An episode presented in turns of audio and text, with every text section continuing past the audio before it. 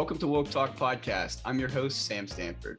As a physicist and structural engineer in training with Jacobs Engineering, I've made many connections with some bright individuals who are either working, studying, or self-taught and passionate about our particular topics of discussion. Today's topic focuses on building materials. These building materials pertain to the materials we utilize in the built infrastructure here in the United States and globally. So throughout the episode, we are going to discuss the current materials that we know and love, the materials that are up and coming, and then we will end the podcast by going over how building materials and their codes can help us battle climate change. Now, I'm very excited about this episode because it deals with the materials that structural engineers, like myself, utilize to develop our built environment. Since I am only a young Padawan, so to speak, I reached out to a former professor of mine, Dr. Kent Harries. He was delighted to be on the show, and he invited me to sit down with him in his office at the University of Pittsburgh for this interview. Now, bear in mind, this is our very first interview that took place outside of a Zoom call. And due to a few parameters, we were only able to capture a video file for just this intro and the closing statements. But nonetheless, the show must go on. Now, let me introduce Dr. Kent Harries. So Kent Harries is a professor of structural engineering and mechanics at the University of Pittsburgh. Dr. Harries has over 30 years of experience in structural design, especially the use of non-conventional materials in civil infrastructure. He is also deeply involved in codes and standards development and having chaired both national and international code committees. So Dr. Harries has been elected a fellow of the American Society of Civil Engineers, the American Concrete Institute, and the International Institute for Fiber Reinforced Polymers Council. Last but certainly not least, he is a licensed professional engineer. And just as a fun fact, as a Canadian, Dr. Harries continues to play ice hockey. So he stated, and I quote, "All my teeth are mine and they have been paid for." So stick around, because when we return from our first commercial break, we will begin segment one, where Dr. Harries and I plan to address the building materials that we have come to know and love. 3, 2, 1. Well, here we are. Segment 1 for Materials of the Future, featuring a former professor of mine, Dr. Kent Harries. Now, I know it has been a few months since we last conversed. So what have you been working on in terms of research or in regards to these building codes? Accessibility to building codes, particularly aimed at non-conventional materials, at new materials. None of us really think we're going to change the concrete or steel codes anytime. But these emerging codes, we have this remarkable opportunity to really impact how they're designed, how they're built, the codes now I'm talking about, and then therefore how they're used much more internationally. If you put together 500 pages on bamboo, it's just going to get shelved and never used. So we just completed, came out in June of this year, the ISO design code for bamboo, and it was actually adopted the same day ISO released it. Happened to be the day of the meetings at the British Standards Institute, and they adopted it the same day, and it's now for sale as a BSI document as well. Wow. That's fantastic. This first segment, I kind of want to get into laying the groundwork for the rest of this episode. And we are going to maybe paint the current status of materials we use in the built environment. You know, in my short time studying and working in the consulting side of infrastructure, I always notice the same kind of four materials, and you can correct me if I'm wrong. And I'm sure you can also expand on these, but they are wood, concrete, steel, and asphalt. The American infrastructure had an estimated construction and demolition count of up to 600 million tons of materials as reported by the EPA in 2018. That is actually just only 1 year alone. And since then, it has only increased due to population, aging infrastructure, and cultural demand. The vast majority is diverted to next use, but a still strikingly large percentage is landfilled. So in regards to the 600 million tons of materials seen in a year's time, the vast majority is those four materials, but not including virgin aggregate. We have to recognize that aggregates still concentrate in asphalt and concrete. But nonetheless, why do you think we cling to these materials? Because they do the job that we're asking them to. They've been around. I mean, concrete has something that would easily be recognized as concrete's been around for 2,400 years and plus. You know, Portland cement, the actual material that we use, the cement that we use, has been around for 170 years now, something along those lines. I've forgotten my dates exactly. Just to add on to what Dr. Harries said, we've been using cement and concrete since 6500 BCE, but although this building material was lost through the Dark Ages, we reestablished usage post-Enlightenment and have been using it ever since with exponentiating terms. It was John Smeaton, a British engineer in 1756, who actually developed the first modern concrete, and we've been using it and developing it ever since. Then came along Francois Coignet. He published one of the first concrete code books in 1861 for reinforced concrete that captured many applications. Today we have national codes for concrete and internationally accepted codes as well. ACI, the American Concrete Institute, is a national code that we use here in the U.S., and the IBC is published by the International Code Council and or the International Building Code. The Iron Age came about again, sort of ended about 3,000 years ago, 2,000 years ago. And something that we recognize as steel, the Bessemer process, came around in about 1860. These are well-established materials. They use very, very, very inexpensive raw materials, which are abundant. I mean, despite the cost, iron ore is not that difficult to come by. Much of our steel, certainly in the construction world, is recycled. Just to build off what Dr. Harries was saying, steel did come into the picture much later, around the 1860s, at least here in the United States. But most forms of ferrous metals being used were wrought iron and cast iron.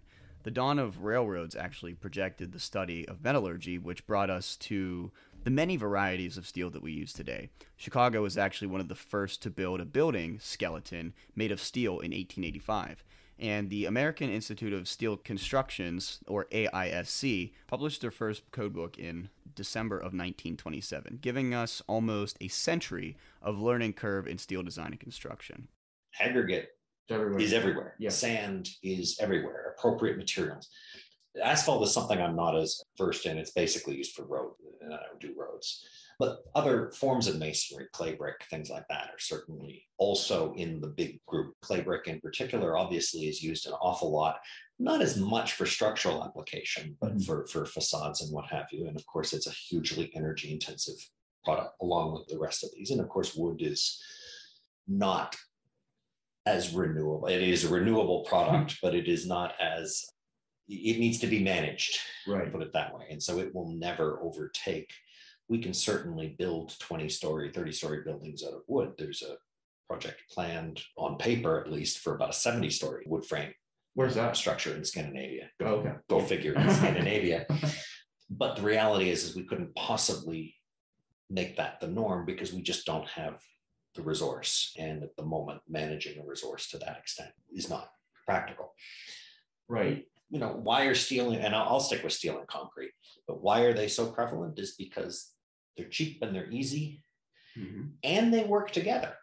Right. This is one of the things that we need some compatibility. You can't really, building a steel floor doesn't make a lot of sense, but concrete and steel work together when you support a concrete floor on a steel framing or something like that. It's also what we know. Don't underestimate the power of your education. What classes did we teach? Steel design and concrete design. Yep. So we're wagging the dog. We're saying, well, this is what you can do. So people go out, they're going to use what they're comfortable with. When you go into other areas of the world, developing areas, they look to aspiration. And so what do I aspire to have? I aspire as somebody in the developing world to have a concrete and masonry house. Mm-hmm. I don't aspire to a timber house, and I certainly don't aspire to bamboo because bamboo is for poor people. That's wrong, but that's sort of how our society has framed this problem, right? Very true. So what's your take on government? How do you think government works with these materials? Well, there is, just out of the sheer fact that the largest contractor on the face of the planet, and I'm not exactly certain this is true, but is certainly a government, and it's likely the U.S. It's actually likely the Chinese government, excuse me. But yeah, government in pretty much every nation is going to be your largest single builder. There's a reason we're called civil engineers, right? Yep. I mean, civil is being the opposite of military. Right. We build, one of the best definitions of infrastructure I have ever heard is those things that are just too big for one person or one company to do. And that gives it a slightly different spin. And so that's the role. So then government is simply I mean, it's hard to say that they're directing one way or the other. They're not, at least in this country. We don't have, oh, we're all going to do steel because we've got to prop up the steel industry or concrete. We don't have any of that going on. I think it kind of goes a little hand in hand because we still use a lot of, we use coal and oil and also their byproducts to make these materials. So it's just kind of like, well, we have all this byproduct, we have all of this mined non-renewable resource. So let's put it to work to keep people in work. And we know it works. So let's kind of stick with it. I think the way we value energy greatly correlates with how much our infrastructure utilizes this material, along with other factors. But it's just kind of like a correlation, I guess, in between what you say is, you know, the government has to do it because no other private enterprise can, but then also goes a little hand in hand with how we go about things in terms of energy. I mean, yeah, you can't separate energy from the mix. There's no question, because you need energy for these materials. And actually, most construction materials tend to be energy intensive. Yeah. And again, that's because they're relatively cheap. We think about them as energy intensive, but the reason is more so it's because we use so much of it rather than that they're inherently energy intensive themselves. If you talk about a per kilo basis or something like that, it's just that we use so much of it that it becomes a massive drain, as it were, whether it's on energy and or any other way you want to measure resources. And it doesn't have to be just energy. It can be carbon emissions, because you can certainly generate a great deal of energy with very few carbon emissions. There's certainly some in the process of building wind turbines, and there's certainly a lot of energy used in the process of building a nuclear reactor or something like that. But energy alone is not a reason to move away from energy intensive. If we could have a different portfolio of energy sources, then why not? I think you hit the nail on the head there. I guess my last point I would like to hear before we end this segment is, it's kind of in relation to consumption. So how much do we use in concrete, steel, wood, and asphalt individually? I know you touched upon the kind of the holistic idea of material consumption, but what comes to your mind, like whenever you think individually? Oh, I mean, I teach this stuff, and as a good instructor, I could pull up nice slides and show you the data. In fact, one of the best books that does this, it happens to be at home right now. It's not on my shelf here. The consumption is massive. If you think of concrete roads, bridges are a really small little part of it, but the actual road themselves. Right. If you think of aggregate, for every road, or every mile of road, you not only have 8 or 10 inches of concrete, you may have 18 plus inches of crushed stone underneath that, right, or more. And steel also is one of the largest, by weight, industrial products that are made.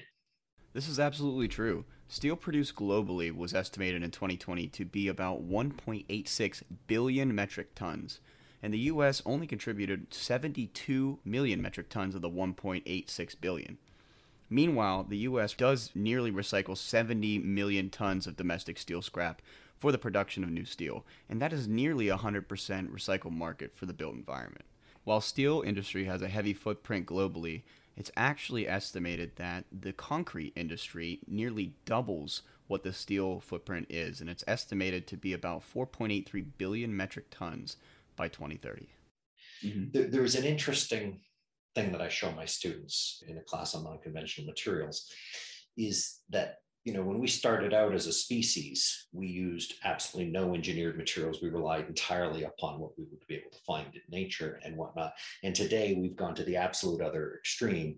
We essentially only use engineering materials. Yeah, you could talk about 1 or 2%, maybe not. Mm-hmm. But that transition was actually very, very shallow through most of our history until the Industrial Revolution. Right. So middle of the 19th century. And then all of a sudden that consumption just takes off. And like I said today, I mean, 99%, I would assume, in that vicinity of what the materials that we use are engineered materials. And therefore there's energy input into their fabrication. Yeah. Well, perfect. We have to take a short break, but when we come back, Dr. Harries and I will be discussing some of the materials that we feel are going to shape the way we design our infrastructure. So stay tuned.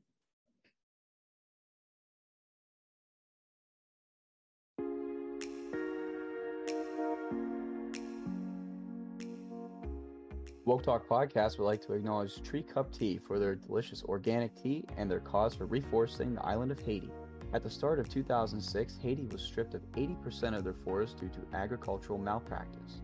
Because of their partnership with Haiti Friends, a non-profit tree planting organization, Tree Cup Tea's goal is to fully restore Haiti's forests by 2030 and continue to support reforestation worldwide. Tree Cup Tea sells 4 different flavors of tea that can be bought by the 12-pack and delivered right to your door.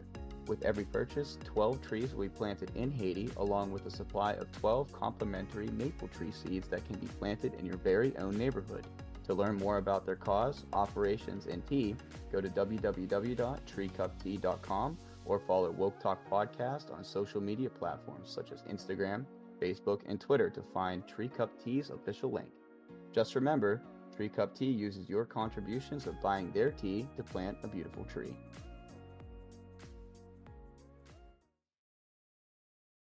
Welcome back to the second segment of Materials of the Future. This segment is the introduction into some exciting building materials that you may or may have not heard of or even thought of.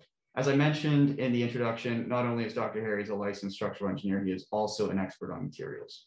So, Dr. Harries, what materials come to mind when you think of futuristic building materials? Bamboo is my hobby.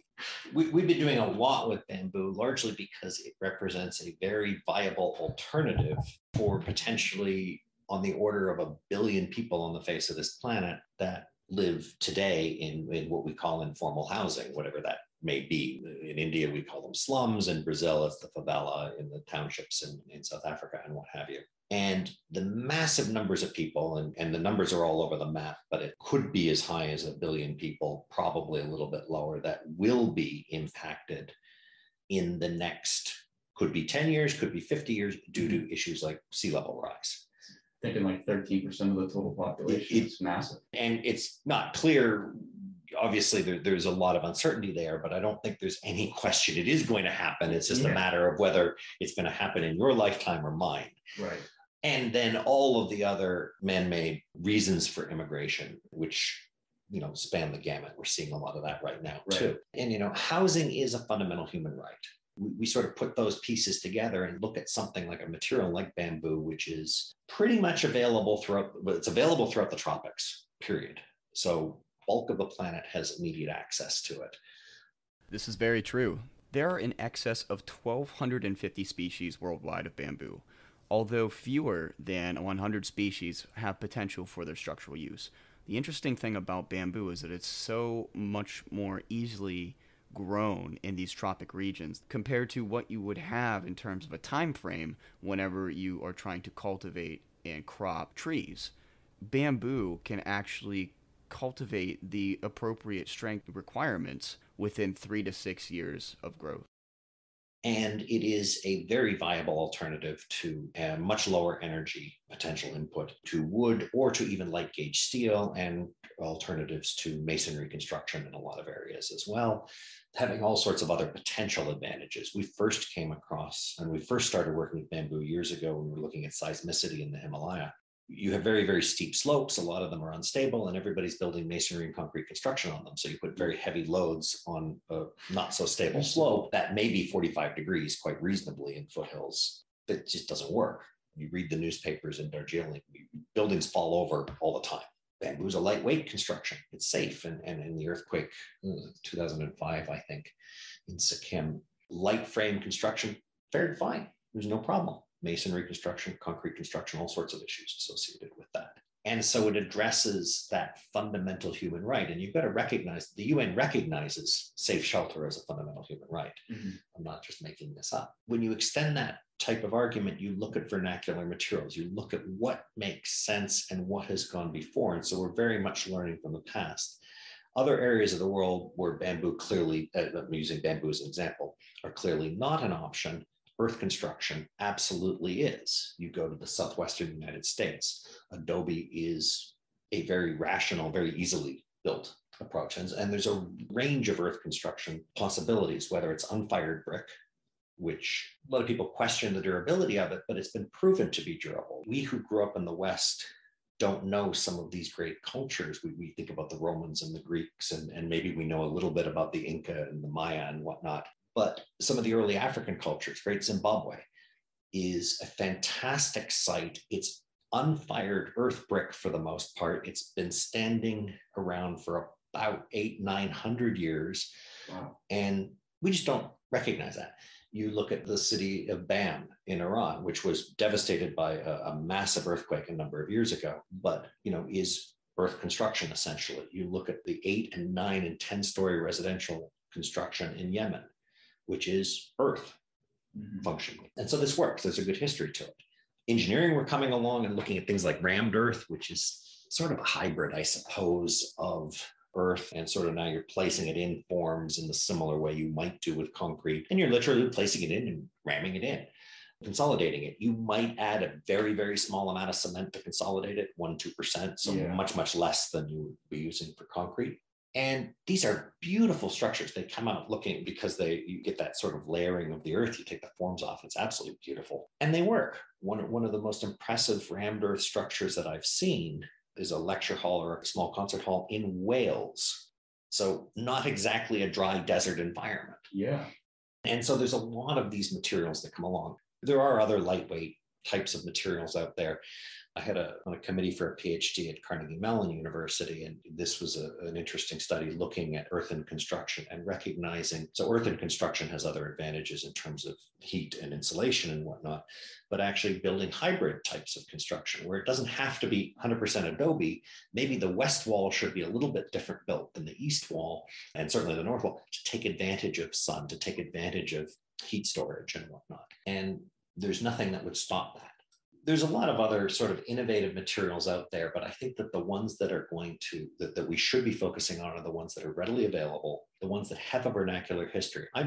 Mycelium is one of the things that's seeing a lot of interest right now. And mycelium is essentially a spore. It's a mushroom. Yes. And it can be grown into forms, and architects love this because they can do almost anything they want with it, but there's essentially no history to it. But we have been living in earth construction for thousands of years. We've been living in bamboo construction probably for thousands of years, timber construction. Heavy timber, which may not seem like a particularly sustainable approach, with some of the technologies we're looking at now, being able to use timber in a much rawer form where we can sort of pick and choose the parts that we need, because now we can inventory entire parts. And there's some fascinating structures that have been put together this way. It's really nice to build a big one-off to show what can be done, but we really need to be thinking about these kind of residential, how are we going to address and house 7 billion people on the face of the planet? Right. Recognizing that a lot of this is going to be new. Yes, I fully support this claim because, in essence, for this episode, we're talking about what materials we need to focus on in terms of the built environment or our infrastructure, because a lot of these materials like mycelium or graphene and self-healing concrete or translucent wood, whatever might have you. I mean, there's a lot of different things out there that are being progressed in terms of within a lab or within a standalone example, but we haven't seen that total takeover in terms of the market. That's why you see so much concrete is still being out there. It's because it's being produced on a level in which none of these materials can compete with currently. So the stuff that Dr. Harries is mentioning within this podcast are materials that he feels and are upcoming in which they can really make an impact on our infrastructure sector. Well, the other thing that a lot of these vernacular type of materials, and I'm using that term a little bit incorrectly, I'll admit, offer also is that connection to the construction. Just to define vernacular materials or vernacular architecture, in general refers to the informal building of structures through traditional building methods without using the services of a professional architect, and it is the most widespread form of building. So areas rich in trees will develop a wooden vernacular, while areas without much wood may use mud or stone. Vernacular, almost by definition, is sustainable and will not exhaust local resources. You and I could probably build a nice 2x4 shed, we could build a little nice recording studio out back for you and stuff like that. Could we do it with concrete? We could. And we could do it with steel, but we're probably not that good with it. But one of the things with grabbing some of these, whether it's bamboo or earth, they're a value skill. And so they also produce an economy internally within that community. which has a particular benefit. If you build or you have a hand in building your own house, there's more of a sense of ownership. And I'm not talking about a financial sense at that point. You did something, you built it. And so that's a piece of the puzzle as well, I think. And we have to have something that people are going to be comfortable with. We have a very bad habit of deciding that this is how we're going to fix the housing problem in a certain area. And I'm not going to take any particular examples, but then we come in with these pre-designed, these wonderful prefab things that are economic, they're cost efficient and the whole thing, but they don't suit the culture of the people being asked to use them, mm-hmm. who kind of look at them and say, we don't live that way. Right. And we often skip that aspect. And so going to these vernacular materials actually can bring people back. For right or wrong, and I don't want to pass any judgment on this, there is internally in China right now, there is a large movement toward rehabbing small villages. I don't exactly know why. My guess is because most people were moving out to the cities and, yeah. and the small villages were dying. And you still need the small villages for like farming, things like right. that. And a lot of this focus has been on more traditional materials and more traditional architecture, not just putting up a new cinder block house, but actually coming back to bamboo and some of the best bamboo architecture going on in the world right now. Fascinating stuff is coming out of China, really aimed at recognizing what a community needs to be a community. And that's a piece that we miss sometimes when we talk just about materials or just about building square things. Definitely. It then just ties into, you know, the psychology of the people. They have to live there. The people who design it don't have to live there. The people that, you know, have to have it there, they have to see it every day and deal with it. And you're totally right in terms of they wouldn't know how to fix it. It doesn't jive with how they've done it for their lineage. Well, and we need to recognize, you and I come from a society where we're going to go out, I mean, and look at houses and buy a house that we like. We're very privileged in that sense. We have choice. And we are... we're the 1 or 2% that really do have that choice. And materials can really make a difference in how, I mean, earth construction is a very warm, in the sense it's a nice place to live if your culture, and if that's sort of part of the thing. Wood construction, people love living in wood. I mean, you know, look at like everything's fake wood grain stuff, right? Because wood is warm and comfortable. Right. We know this. Sadly, there is exposed concrete in here, but you know, we all wish there weren't, right? Yeah. So that's also part of what we have to look at. And I think that we're finally also recognizing there are building materials that can also serve other functions. And I'm primarily thinking about heating and cooling and right. environmental control. Steel does not do that. Let's face it, steel just transmits heat.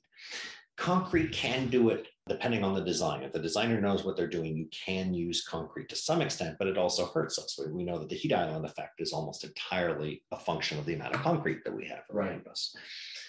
A lot of these other materials are coming about for other reasons now. We built with steel and concrete because they're strong and they're inexpensive. Now we're looking much more seriously at, well, looking back again at timber and heavy timber, earth construction, other things like that, because they have other properties that we need to start valuing. Right. And we're also exploiting some cross-laminated beams. So like, you know, with timber or with bamboo per se. I mean, what's your take on that? Well, laminated and cross-laminated materials are just really an efficient use of material. Yeah. So if I need to span a long span with timber, either I can cut, as they're doing for Notre Dame Cathedral right now, they're cutting 300-year-old oak members. Now, there's a good reason for that, and there's good historic and architectural and reasons for that. But if I want to make a I got to go cut a 300-year-old oak tree, or I can cut good harvested wood that's maybe been growing for 10 or 15 years on a plantation, assemble those pieces into a bigger piece. So all it is really a much more efficient use of material. I can build a beam of pretty much any size or a column of rational size using exactly the same timber that I might to produce 2x4s to go sell at Home Depot.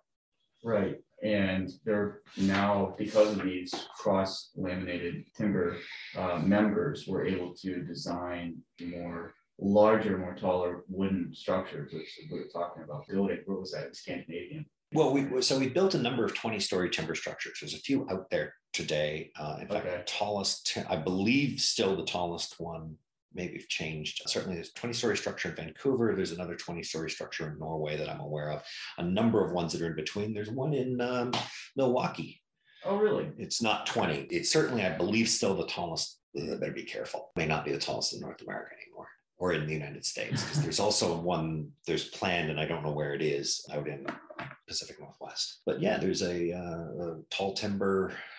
It's on a concrete pedestal, but I want to say there's 15 plus stories of timber above the concrete pedestal. Basically, there's a parking deck.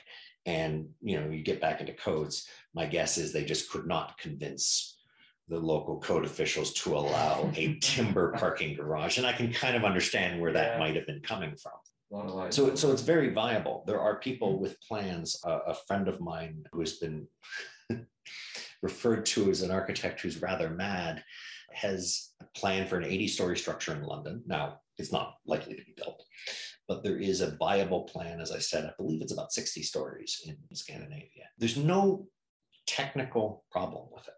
And we can see there have been a few smaller structures, 3, 4, 5-story structures, even around Pittsburgh. You can walk around and you can find some cross-laminated floor system. But it's a very nice construction process too, because you can build a slab, a floor.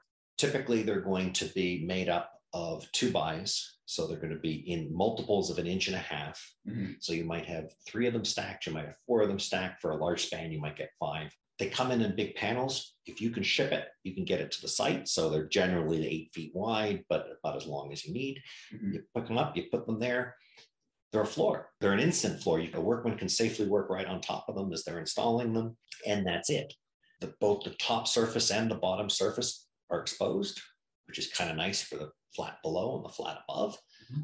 And then the columns themselves are also timber and usually left exposed. Like you said, it's more of a warm environment rather than looking at concrete and steel stuff. Absolutely. And members. So what cross-laminated timber brings us, or what laminated timber, glue lam, and we're doing the same thing with bamboo. It just basically allows us to use more marginal material, the offcuts, the scraps. Yeah.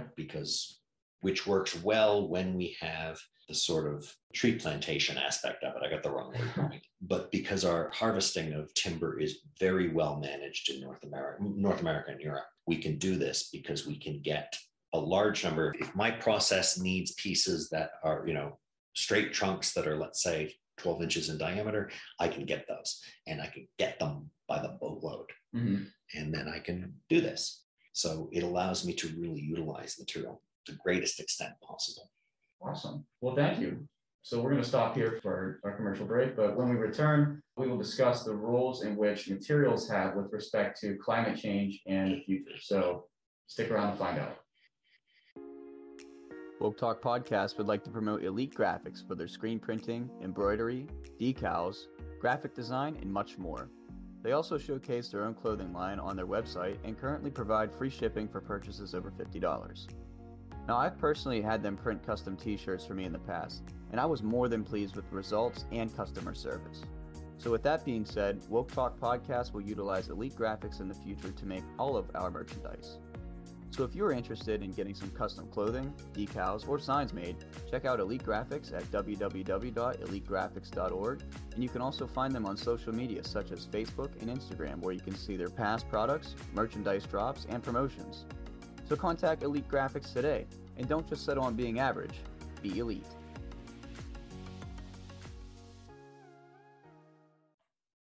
We're back here on Woke Talk Podcast for the final segment, or Materials of the Future. I'm your host, Sam Stanford. I have with me Dr. Kent Harries of the University of Pittsburgh. So I want to turn it over to you, Dr. Harries, and beg the question, how can we alter our infrastructure to slow climate change with materials like the ones we discussed in segment 2? And if you have anything to expand on from there. Well, I think we touched on it a little bit to the extent that we think about materials differently than we once did. At one point, steel and concrete and other materials were selected for their strength, maybe for their durability as well, and their low cost. But we recognize if we think about a building, not a bridge, not a roadway, but a building that's intended for an office or residence. The cost, and whether we talk about cost in terms of economic cost, in terms of dollars, whether we think about it in terms of CO2 equivalent, We think about it in any other types of costs associated with climate change. We touched on, or we also kind of neglected earlier, water is another cost and the need for this. The use phase of a building by far exceeds the energy use cost of the construction of it. And so the material itself is not as important to the behavior of the structure as the properties that the material imparts to that structure. And so what I'm getting at is materials and systems that insulate well, that retain heat during the day, dissipating it out at night. Earthen construction can be designed very well to do that. What Dr. Harries is talking about is the phenomenon of time lag. So whenever you have sun rays hitting your house at 7 a.m., if it has a 7-hour time lag based on the material that's within your walls, it's going to take 7 hours for that heat to propagate through the materials of your wall and enter into your house. So if you approach the material side of it correctly, you can end up having a warm, cozy night and then a cool operating day. Taking advantage also of different architectural forms, chimney type effects and whatnot can help. But if we start thinking about using materials for other reasons than simply strength, I think that's what we're going to see. So you would say more like tailoring it to the climate in which you're in. Well, recognizing that there are other reasons to select materials. And certainly when we start getting into climate change, our desire and our need to a great extent to regulate the climate that we live in, that we want it to fall between 65 and 75 degrees, 365 days a year, that is what's impacting the climate. Right. That's where our biggest cost lies. And so if we can select materials, put them together in maybe somewhat different ways, that will allow us to do that inexpensively or potentially with no expense whatsoever, taking advantage of the environment around us, that would be great. Now, that said, we have our cities. We're not going to demolish them and rebuild them all in some other form. And so there's a lot of pieces to this. And so there's a lot of other unique materials that maybe I'm not aware of that will be integrating with existing infrastructure in order to do this as well. Mm-hmm. We all know that we can blow more insulation into the walls of our house, and that's generally a good thing. Mm-hmm. But are there more efficient insulations? Maybe I should be growing mycelium in the walls of my house because it might be better. I don't know. And so I think that when we talk about construction materials, we tend to get locked into stress and strain. We tend to get locked into strength. What can this do for me? Mm-hmm. And we need to start thinking about other aspects of that material and the trade-offs then. I mean, there's no question. I've spent a little bit of time talking about earthen construction. Earthen construction is great, but there is more maintenance involved with it. There's no question in most environments, maybe not out in the middle of the desert. So, well, it could be because, of course, it erodes due to wind. And so things change as well. Now, there's a lot of maintenance involved in the buildings that we have today. But as a rule, that's one of the other advantages of our normal steel and concrete is that they are generally a lower maintenance, much more durable product over the types of timeframes that we think about. Where we may be building a larger building for 75 to 100 years, we may be building a typical residence with the mindset of a 30 to 50-year life. Mm-hmm. And so those need to come in. But the other side of this, and kind of talking about this offline initially, is there's the supply and the demand side of the equation. We're talking about materials. Materials are the supply. The demand is what I'm asking. And do I need a 4,000 square foot house and all the materials that is going to use? And then I'm going to heat it, I'm going to cool it for the next 35 years, versus would I be happy in a 1,200 square foot house? And more or less, my energy use through time is probably going to be a linear function of the area, right? I mean, given that I'm always going to have 8-foot ceilings because I don't want to, I'm not going to crunch the volume down. My family and I, we spent a year in Great Britain and we lived in a 750 square foot flat and we didn't kill each other. And that's much more common pretty much everywhere else in the world outside of Canada and the United States, pretty much. Now, let me expand on this a little bit. So houses here in America since 1960 have actually doubled in square footage from just a little bit over 1,000 square feet in 1960 and to today, or according to the U.S. Census of 2020, was 2,687 square feet. Now we're also living with less people. We went from an average household occupancy of 3.33 people in 1960 and have decreased all the way down to 2.53 in 2020. Lastly, it is important to note that the United States is actually ranked second behind Australia in terms of having the largest square footage households. And so looking at that demand side, we can put a much bigger dent into our use of non-renewables, whether it's for construction or energy, mm-hmm. by addressing the demand side, by curbing our demand, rather than re-engineering and jiggering a little bit. And yes, I mean, we can improve concrete, we can improve construction material, but if we're still building 4,000 square foot homes, we're not addressing the real drag on issues of climate change or sustainability or however you want to describe it. That makes a lot of sense. So to change gears here a little bit, what do you think we could do maybe on the building code side to maximize the performance and minimize the use? I think we are doing it. I mean, the transition over the past couple of decades where we have the International Codes series, we have an energy code. We have also, I guess, the plumbing code gets involved in that. We do have codes that are evolving to slowly address these things. The problem, one of the problems always, in particularly in a Western code environment, is that we tend to move at glacial paces. Construction industry is not one that embraces change. I'm going to get in a lot of trouble for saying that, but that's okay because I can back that up with fact. We recognize the need, but it takes time because you're also, in some senses, you know, you can't go reinvent the wheel, right? Because you've got industry based on it. We're having sort of that discussion right now, going away from construction, but one that a lot of people can kind of get a handle on is with electric cars. Mm-hmm. We have an infrastructure that deals with gasoline vehicles. How do we convert that to one in which 50% of the private cars on the road and maybe even more of the trucks are going to be electric? And yeah, sure, the ranges will get better, but maybe some of the best ones can go about 200 miles on a charge. To me, that implies also a different way of living. But my neighbor who goes up to his cabin, which I know is a little bit more than 200 miles away. So what's he going to do? But I mean, we had the same problem whenever it was horse and buggy and cars, or whenever you had a mass amount of people that were like, well, we have cars, but now I need gas and we need gas stations. So now I got to put them all over the place. I think it's just the time. It's a time lag. There is, but there's also something of a different because we're evolving here. Or we're not evolving so much as we're going to have a dual system. I mean, assuming we have 50% electric vehicles by 2050, which is an admirable goal. Well, we still have to have both sets of infrastructure out there. True. Where I live, I have no garage.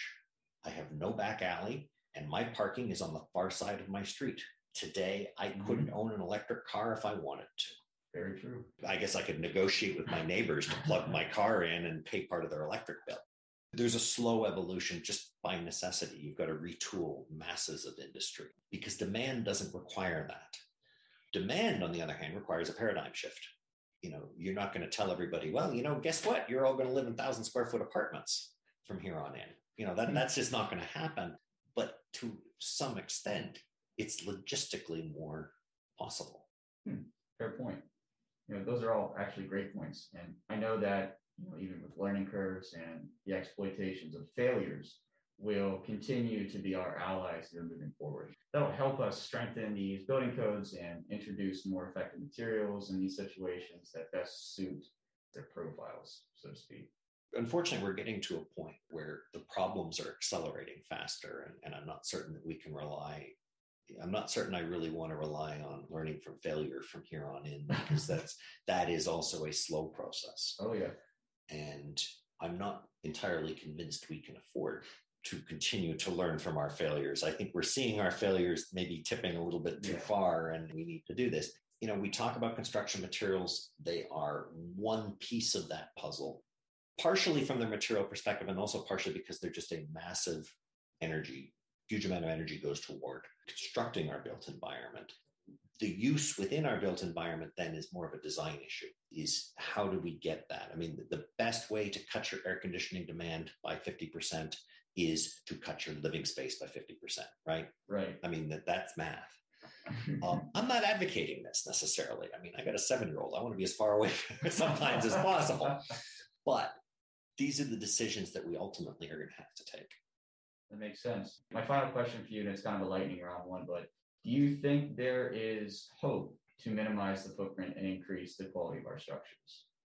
Absolutely. And I think we're doing it. We're seeing earth construction codes show up in North America. I believe it's New Mexico has one already. Adobe is included in the International Building Code. It's not the best. It needs some work, but it's getting there. If I were of the sort, and maybe now that COVID is around, maybe I will get a second home somewhere rather than all the travel that I do. If I was building a second home in Pennsylvania, I'd probably start looking at hay bale construction, straw bale construction or something like that, because I think it's really neat. It's got some nice architecture. I like it. And it's an interesting answer. And I could use it as an experiment and see if it works. I actually presented on that in your class. Yeah. So I might do a little spin-off episode on that just to kind of explain some things on that if anybody's interested. Straw bale construction has, I think one of the issues, and I think you even brought this up in your presentation, was it probably doesn't have as broad a geographic, and it's probably much more limited than some of these other ones. Right. Potentially. That's what I would do. If I had a piece of land within the radius of my electric cars, which I don't own, range, I would probably try and do straw bale construction if I could convince the local authority to let me do it. Oh, yeah. And I feel like you'd be the one to be able to do that. I'll try. Well, hey, I appreciate this. This was awesome. Thank you for being on the show. It's always a pleasure talking to you. Cool. Well, thank you. That is all for this episode of Woke Talk Podcast.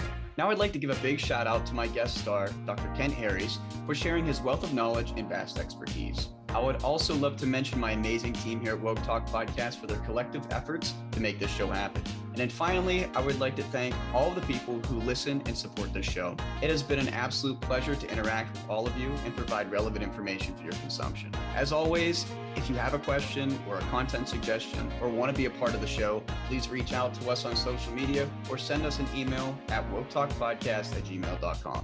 Now, to wrap up, we hope you take away important information in regards to materials that we have grown into massively utilizing in our built infrastructure, the materials that are up and coming in my field of work, and then what we can do in infrastructure to help attack climate change moving forward. We hope that our material choices, building codes, and design will make an impact to protect future generations. So to find out more information about up-and-coming materials and the progression of building codes for the future, listen to the International Code Council's podcast called ICC Pulse. You can find the ICC Pulse on the ICC website, www.iccsafe.org. If you are a reading or visual learner, Dr. Kent Harries published his second edition of Non-Conventional and Vernacular Construction Materials in 2020.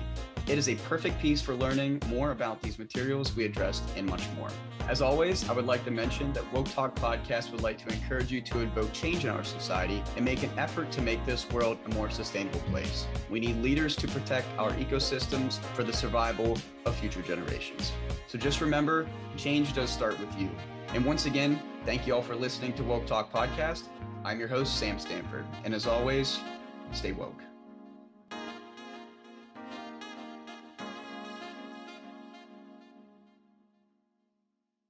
Woke Talk Podcast would like to give a shout out to Anchor by Spotify for sponsoring our podcast, along with Ben Sound Music for providing our show with intro, outro, and advertisement background rhythm.